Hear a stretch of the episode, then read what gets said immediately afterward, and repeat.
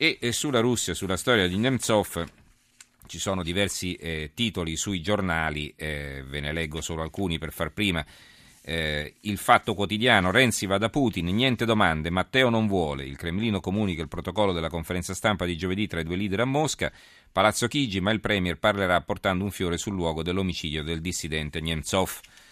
E eh, sulla questione c'è un articolo di fondo eh, del giornale firmato da Vittorio Feltri, se un'Europa dei fantasmi dà del mostro a Putin e scrive Feltri, vi leggo solo, solo, la parte iniziale, avranno anche ragioni coloro che imputano al regime autoritario di Putin l'uccisione di Boris Nemtsov, oppositore del regime medesimo. Ci domandiamo però come facciano, in base a quali elementi e quali prove, a formulare certe accuse e a non essere sfiorati nemmeno da un dubbio che il delitto sia stato commesso da un assassino ancora da identificare. Comprendiamo i sospetti che il presidente russo non sia estraneo all'omicidio non sono campati in aria, D'altronde non è la prima volta che fatti simili accadono in quel paese, ma da qui a manifestare disprezzo per il presunto, molto presunto responsabile ce ne corre. Chissà perché i cronisti italiani ai tempi di Brezhnev, quando i gulag erano pieni di eretici destinati spesso a perire di stenti, non si scadiavano affatto contro il dittatore con la stessa virulenza oggi sprecata nei confronti di Putin. Allora, eh, siamo al commento di, delle vicende russe e eh, a farci compagnia è con noi Alessandro Corneli, già docente di relazioni internazionali e geopolitica alla Luis Guido Carli di Roma. Professore, buonasera. Buonasera. E, insomma, eh, la Russia con l'opinione pubblica sconvolta da questo omicidio nel cuore di Mosca, eh, Boris Nemtsov era un oppositore di Putin e questo è chiaro, ma insomma il suo partito era piuttosto piccolo e quindi paradossalmente questo commento del portavoce del Cremlino, anche un po' sinistro, no? che Nemtsov non costituiva una minaccia per il governo russo né per Putin, eh, sembra avere un suo fondamento logico. Allora. Ma anche l'Economist eh, dice questo, dice in fondo non rappresentava una, uh, una potenza politica tale da, da impensierire ehm, eh, Putin e questo mi sembra così un dato di fatto. Del resto se ehm, eh, Nemtsov fosse stato consapevole di rappresentare una minaccia, probabilmente non sarebbe andato a passeggiare quasi da solo a mezzanotte per le strade di Mosca, il che significa che non si riteneva lui stesso una tale minaccia da, da poter così affrontare dei, dei rischi questo mi pare così a livello induttivo. Ma comunque scatta un po' il discorso della, della verità giudiziaria che tutti vorrebbero, e cioè la uh, definizione delle, dell'assassino e la definizione dei mandanti, cosa ancora più, più difficile. Ma sappiamo benissimo che queste verità giudiziarie eh, lasciano il tempo che trovano, nel senso che chi ha dei sospetti continua a mantenerli nonostante il, il, verdetto. C'è una verità politica e la verità politica è quella che interessa di più quando si vuole o soffiare sul fuoco o viceversa spegnere un incendio. Eh, a me ha un po' colpito la, quasi la successione eh, temporale tra un accordo che è stato raggiunto sulla questione dell'Ucraina e che sembra tenere perché con l'arretramento dei mezzi pesanti da una parte e dall'altra e all'improvviso questo assassinio che va in mezzo a eh, diciamo, rinfocolare un po' le, le, le accuse questa è una successione temporale piuttosto mm. sospetta, che però non è imputabile solo a una parte, perché entrambe le parti possono essere interessate. Può essere interessato il governo di Kiev a eh, dire guardate quello che sta succedendo, quindi non potete fidarvi di Putin, ma possono essere anche gli stessi eh, filorussi della, dell'Ucraina, del, dell'est, del, del sud-est che vogliono forzare la situazione e non si accontentano del compromesso raggiunto. Ecco, Senta, questa, diciamo, dal punto di vista politico mm. è sempre intricata la situazione. Ecco, eh, però normalmente che, che, si fa? Si pensa alle morti sospette già avvenute in passato, ricordiamo la giornalista Politkovskaya, questo magnate Berezovsky trovato morto nella sua stanza da bagno a Londra, la spia Litvinenko, no?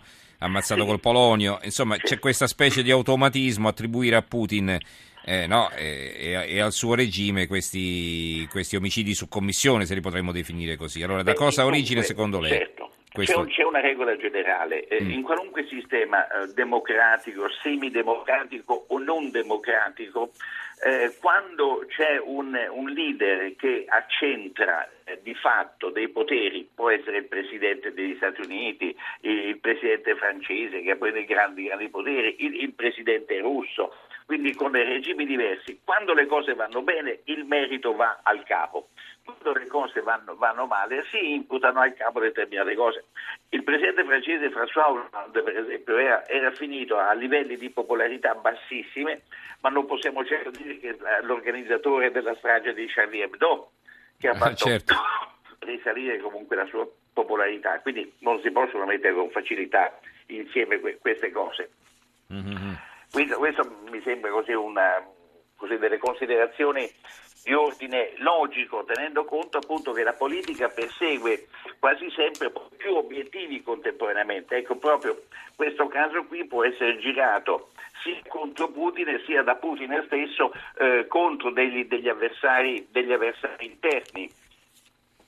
Certo. Eh... Io non, non dimenticherei mm. il fatto che questa storia degli oligarchi sì. è nata proprio sotto la presidenza di, scusi, di Elsin, quando eh, la, la, la, Russia eh, stava collassando, tutto il sistema pubblico veniva eh, fatto a pezzi e quindi veniva eh, appropriato diciamo, da, da, dai più spregiudicati individui in una situazione così di, di, di far west e nascono gli oligarchi. Dopodiché tra gli oligarchi stessi scattano alleanze e inimicizie. Alcuni hanno appoggiato Putin, altri probabilmente lo avversano perché vorrebbero altre cose ancora.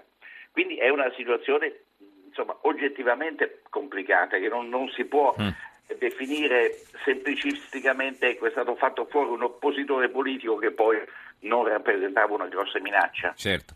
Eh, il secolo XIX, eh, Anna nasconde un segreto, c'è una foto di questa bella ragazza, questa Anna Duriskaya di 23 anni, modella di origini ucraine che aveva da tre anni una relazione con Boris Nemtsov e eh, la compagna di Nemtsov non può andare ai funerali, la polizia sospetta che conosca il killer, c'è anche la pista passionale nel delitto all'ombra del Cremlino.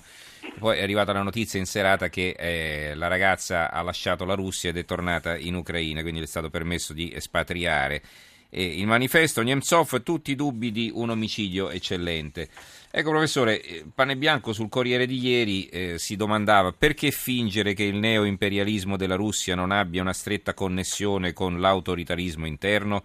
Allora lei sì. come la valuta questa eh, no, io lo? Lo, lo, l'ho letto quell'articolo che è prima pagina. Sì, l'articolo di fondo. Andato, sì. eh, esatto, e poi sono andato a trovarmi nelle pagine interne il commento dell'ambasciatore eh, romano il quale ricordava la, la, brutta figura fatta dagli Stati Uniti quando eh, obbligarono Colin Powell a dire che eh, Saddam Hussein aveva le armi di distruzione di massa. Sì. Per cui praticamente lo stesso giorno il Corriere ha portato avanti due tesi, due tesi contrapposte. Mm-hmm. Poi certo eh, l'autoritarismo è un dato di fatto, ma io eh, eh stasera girando le notizie sono notizie, oggi, perché ormai è oggi, viene presentato al Parlamento italiano la relazione di quella commissione d'inchiesta eh, sul fenomeno delle intimidazioni nei confronti degli amministratori locali approvata da tutti, quindi non c'è una relazione di maggioranza o di minoranza. Insomma, dal 74 mm-hmm. oggi più di 120 amministratori locali sono stati ammazzati in Italia. Che cosa vogliamo dirne? Mm-hmm. Quindi eh, insomma, se, se, pensiamo per esempio ai fatti come quando capitano regolarmente le, le, elezioni politiche in India, che è la più grande democrazia del mondo, sono piene di ammazzamenti tra candidati, tra candidati eh, che sono in, in, competizione tra di loro. Mm-hmm. Quindi diciamo, la svolta autoritaria sicuramente c'è, è denunciata direi già da diversi anni, quindi non è, non è una, una, novità. Ma nel calderone delle, delle, delle, ipotesi che si stanno facendo c'è finito dentro anche eh, la, la, la, l'estremismo islamico, per esempio. Quindi certo. qualcuno ha mm, parlato mm. anche di questo. Quindi ciascuno in casi di questo genere mette dentro tutto.